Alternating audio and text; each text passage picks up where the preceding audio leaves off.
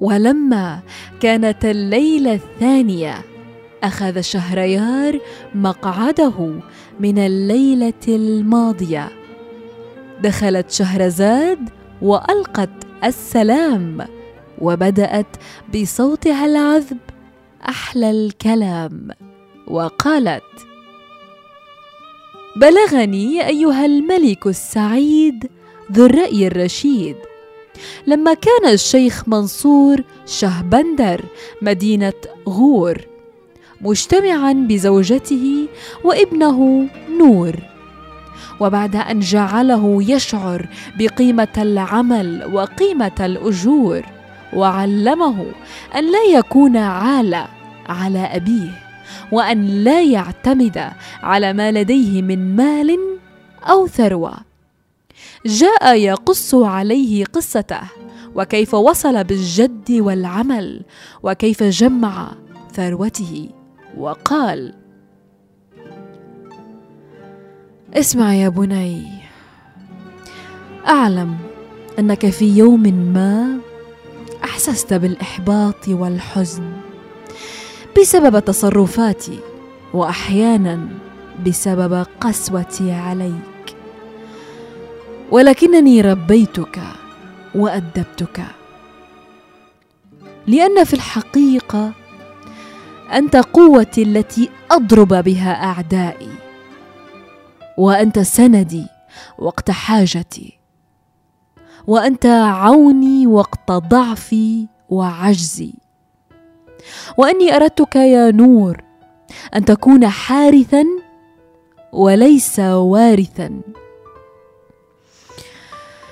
اسمع يا نور عيني. لقد كان والدي رجلا فقيرا يعمل عملا بسيط في صناعة السلال.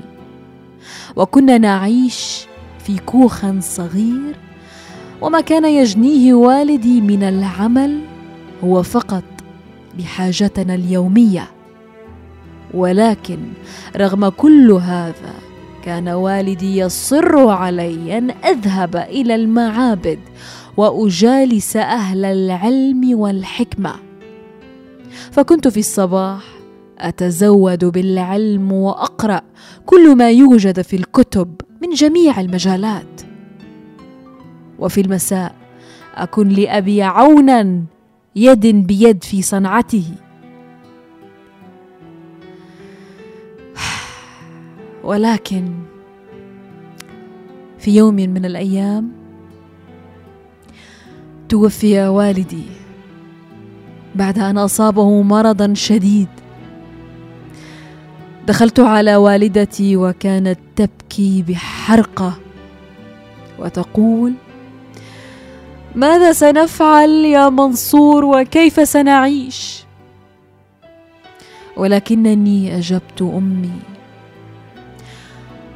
امي الغالية امسحي دموعك واتركي عنك الحسره والحيرة.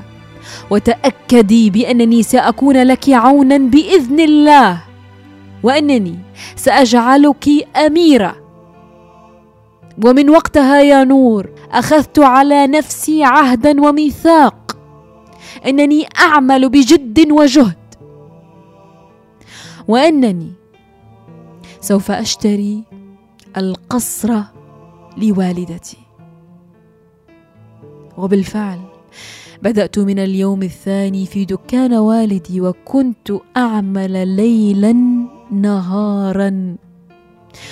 ولكنني كنت أفكر بداخلي إن هذه المهنة كانت مناسبة لوالدي ولحجم قوته وعلمه المحدود.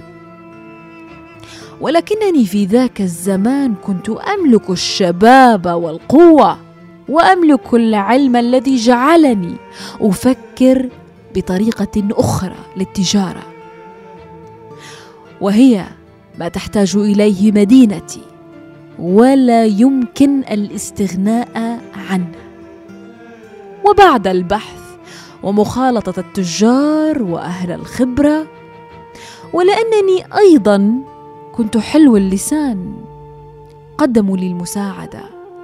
وبالفعل غيرت تجارة والدي من بيع السلال إلى تجارة الحبوب والعطور. ولكنني كنت دكانا صغيرا من بين عشرات الدكاكين والدكاكين. نعم نعم حمدت الله كثيرا لأنني أصبحت على حال أفضل. تذكرت حينها أنني قد قرأت كتابا عن بلاد اسمها بوهار التي تقع خلف البحار. سألت نفسي لماذا لا أصل إلى تلك البلاد؟ إننا نحتاج هذا النوع من التجارة وهي نادرة جدا في ذاك الزمان في بلادنا. توكلت على الله واجتمعت بأهل الخبرة من البحارة وأصحاب القوارب. ولما كانوا الناس في هذا الزمان يبحرون فقط بجانب الشواطئ ولم يعبروا البحار ولم يبتعدوا ابدا عن العمار. تعجبوا مما طلبت منهم.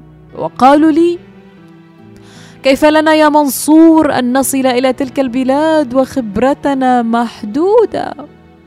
فقلت إننا سنهتدي بالنجوم وإنني أعلم كيف نصل إلى تلك البلاد. وافقوا البحارة. وعددنا العدة إلى هذه السفرة وكل أمل إنني سأعود بتجارة كبيرة. وأملأت السفن بالكثير والكثير من الحبوب والعطور والهدايا. قطع نور حديث أبيه وسأله ولكن لماذا يا أبي حملت الهدايا والحبوب والأحمال وجعلت المراكب مليئة بالأثقال؟ إننا قصدنا ذلك يا نور لتنتفع بلادنا بما لديهم. وكان واجبا علينا أن ينتفعون بما لدينا لتعم الفائدة على الجميع. وكذلك نعلم البلاد الأخرى بما لدينا من خبرات وخيرات. فإن كانت لهم حاجة جاءوا إلينا للتجارة.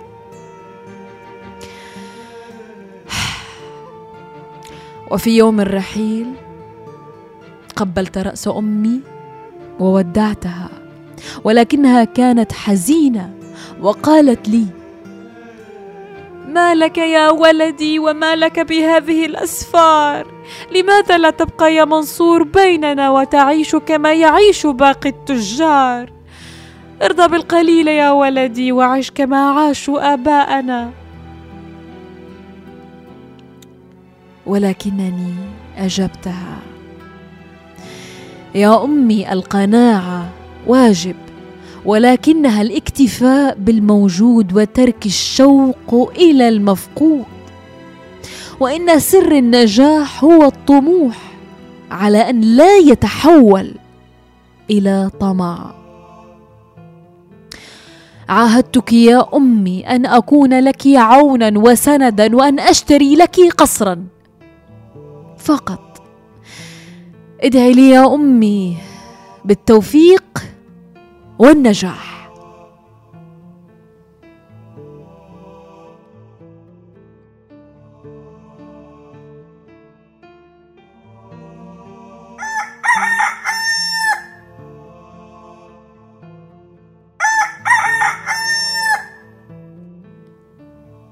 وإذا بالديك الصياح يعلن عن ضوء الصباح فالتفتت شهرزاد وقالت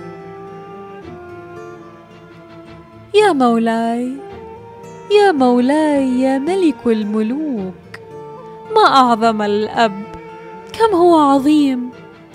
عطاء بلا حدود وحب غير مشروط. لأنك ابني لأنك بدي الدنيا تحكي عنك. واكبر فيك وتكبر فيك وشوفك شب وافرح منك. بركض بسهر بشقى وبتعب لكن همك انت الاصعب. ما بصدق رجعت العب. يا حبيبي أنا وياك. بركض بسهر بشقى وبتعب لكن همك انت الاصعب. ما بصدق رجعت العب يا حبيبي أنا وياك